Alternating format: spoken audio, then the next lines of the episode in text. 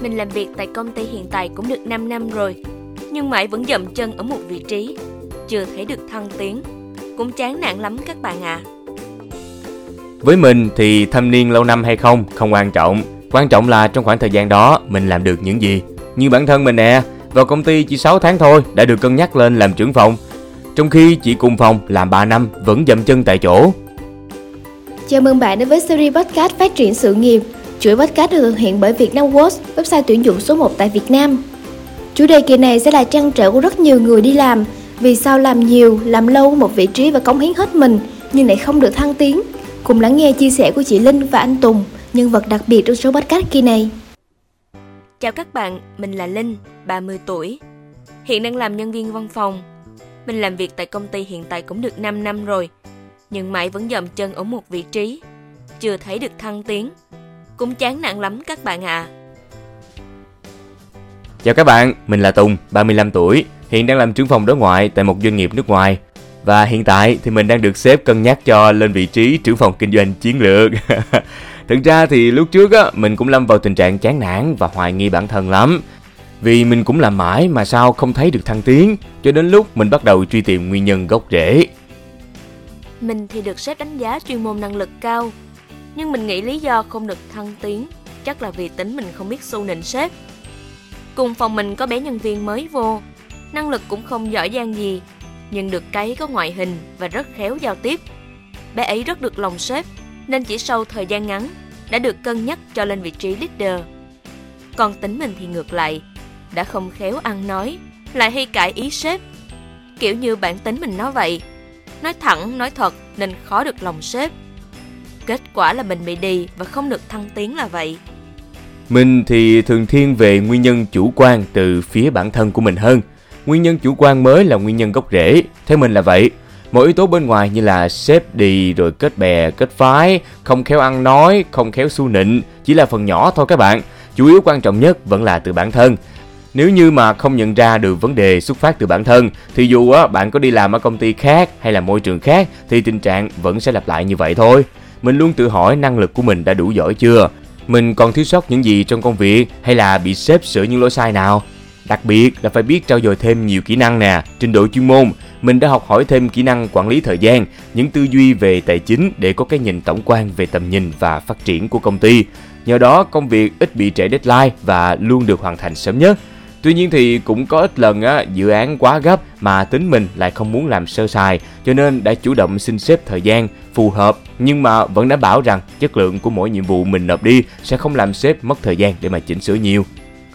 Và đặc biệt á, mình để ý rằng để có thể thăng tiến thì bạn cần biết kỹ năng quản lý đội nhóm, biết phối hợp và chủ động trong đan xen với kỹ năng leadership. Dù lúc đấy mình chỉ là nhân viên thôi, cho nên có lần sếp đi công tác xa, mình đã được sếp tin tưởng giao quản lý nhóm thầy sếp đấy. Mình có hoàn thành tốt mọi công việc được giao không hả? Có chứ, mình luôn hoàn thành tốt mọi nhiệm vụ cấp trên giao xuống. Cũng chưa bao giờ bị trễ deadline cả. Nếu mình làm không tốt nên không được thăng tiến thì còn hiểu được. Đằng này... Mình thì luôn luôn cố gắng hoàn thành xuất sắc nhất mọi công việc được giao, có thể nói là vượt KPI cấp trên đưa ra luôn á chứ. Với mình thì không có khái niệm làm cho có, như có lần đó nha, sếp giao là phải ký được hợp đồng với ba đối tác trong tháng. Nhưng mà mình nỗ lực tìm kiếm thiệt là nhiều đối tác tiềm năng, chủ động kết nối và liên tục hẹn gặp mặt. Kết quả tháng đó, mình ký được hợp đồng với 5 đối tác lớn luôn và sếp đã rất là hài lòng. Mình luôn chủ động học hỏi, tìm tòi phương án mới để mà nâng cao hiệu quả công việc tối đa. Mình không thuộc cái tiếp người thụ động đâu, sếp giao gì thì mình làm đó, không phải vậy. Vì theo mình á, thụ động chỉ phù hợp với những ai muốn an nhàn, không có khát vọng thăng tiến thôi. Lúc mình nhận task sẽ dành thời gian nghiên cứu và tìm hiểu kỹ trước, rồi tìm những ưu và nhược điểm. Sau đó là trao đổi lại với sếp để mà xin lời khuyên, sau đó thì mình mới tiến hành triển khai.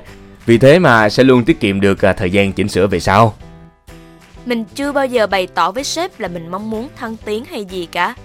Vì như mình đã nói, mình không thân sếp và cũng không giỏi giao tiếp. Mà mình nghĩ, nếu nhân viên đó thật sự có năng lực chuyên môn cao, thì chuyện thăng tiến là lẽ dĩ nhiên thôi chỉ cần cố gắng hoàn thành tốt mọi việc được giao, không phạm lỗi là được. Còn mình thì thường xuyên chủ động bày tỏ với sếp là mình luôn không ngừng cố gắng để mong được thăng tiến lên vị trí phó giám đốc. Mình hỏi sếp đánh giá xem mình còn thiếu sót những gì, cần thay đổi những gì để mà tiến bộ hơn nữa. Mình luôn chủ động, sẵn sàng đón nhận mọi cơ hội, thử thách mới để phát huy tối đa năng lực và thể hiện cho mọi người thấy. Có lần mình mạnh dạn xin làm lead cho dự án đối ngoại với đối tác lớn ở Trung. Mình có dịp show khả năng giao tiếp tiếng Trung và kỹ năng quản lý đội nhóm. Mình phân công từng đề mục công việc nhỏ phù hợp nhất với từng nhân viên trong nhóm. Dự án mình làm lead lần đó đã thành công trên mong đợi. Sếp đã khen thưởng mình trong cuộc họp cuối tháng trước toàn thể công ty. À, còn vấn đề này các bạn nên nhớ nè, thế hệ Gen Z ngày nay rất giỏi nha. Gen Z thực sự rất thông minh và sáng tạo luôn. Nếu như chúng ta mà không nỗ lực từng ngày thì nguy cơ bị đào thải sẽ rất cao đấy. Mình cứ nghĩ rằng chỉ cần làm thật lâu ở một vị trí tại một công ty trong nhiều năm liền thì sẽ dần dần được thăng chức. Vì theo thời gian, kinh nghiệm làm việc sẽ ngày càng được tích lũy. Thâm niên lâu năm là yếu tố đánh giá hàng đầu khi muốn thăng chức cá nhân nào đó. Mình nghĩ vậy. Nhưng có lẽ do bị sếp đì nên mình làm ở đây 5 năm rồi mà vẫn không được thăng tiến. Chắc đã đến lúc mình phải chuyển công ty thôi các bạn ạ. Hay... Với mình thì thâm niên lâu năm hay không không quan trọng, quan trọng là trong khoảng thời gian đó mình làm được những gì. Như bản thân mình nè, vào công ty chỉ 6 tháng đã được cân nhắc lên vị trí trưởng phòng, trong khi chị cùng phòng làm 3 năm vẫn dậm chân tại chỗ. Theo mình, để thăng tiến trong công việc, không chỉ cần chuyên môn giỏi mà còn phải hội tụ đủ tố chất làm lãnh đạo. Bên cạnh việc không ngừng nâng cao năng lực và trình độ chuyên môn, mình luôn trau dồi kỹ năng lãnh đạo, kỹ năng quản lý đội nhóm nè, tinh thần làm việc đồng đội nè, kỹ năng giao tiếp nữa.